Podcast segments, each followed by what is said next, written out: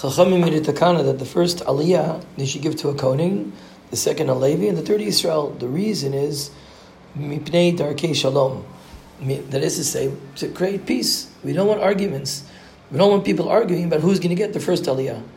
Even though the takana was originally for Shabbos, because in Shabbos, there's many people come. More people come on Shabbos during the week, so there's more of a situation where people might get into an argument. Uh, nevertheless, the Rishonim write. This is the same thing for Monday and Thursday. Also, Monday and Thursday, the Kohen goes first, and that's the halacha.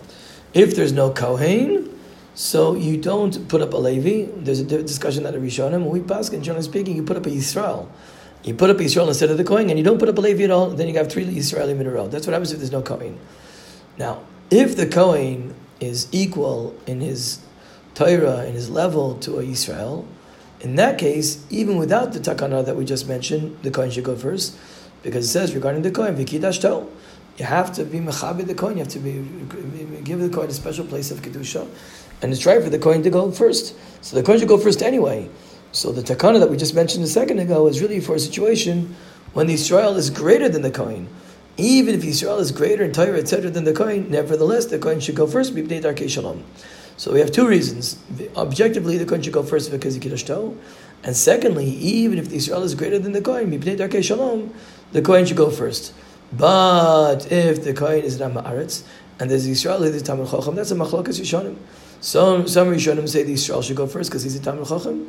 According to the other Rishonim, no. Even if the Kohen is an Amaretz, and uh, and and uh, the Israel is greater than him, I, I anyway, in that doesn't make a difference. In that situation, we would still, um, we, we we would. Um, we put the Kohen up uh, first, even if the Kohen is Amart and the Talmud Chacham is, and Israel is the Talmud Chacham.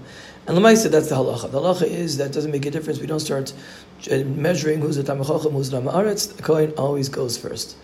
Sometimes there's a situation where you have to add an aliyah. Now, here's the deal. In theory, there's a discussion. Say on Monday. On Monday, there are two chatanim in the shul and there's no room because Kohen gets the first, Levi gets the second, and now if one of the Chatanim Israelim gets the Aliyah, gets Shlishi, the other Chatan can't get an Aliyah, and the Chatan should get an Aliyah. So that's a discussion. Are you allowed to, to add another person on Monday and Thursday? So we paskin that no.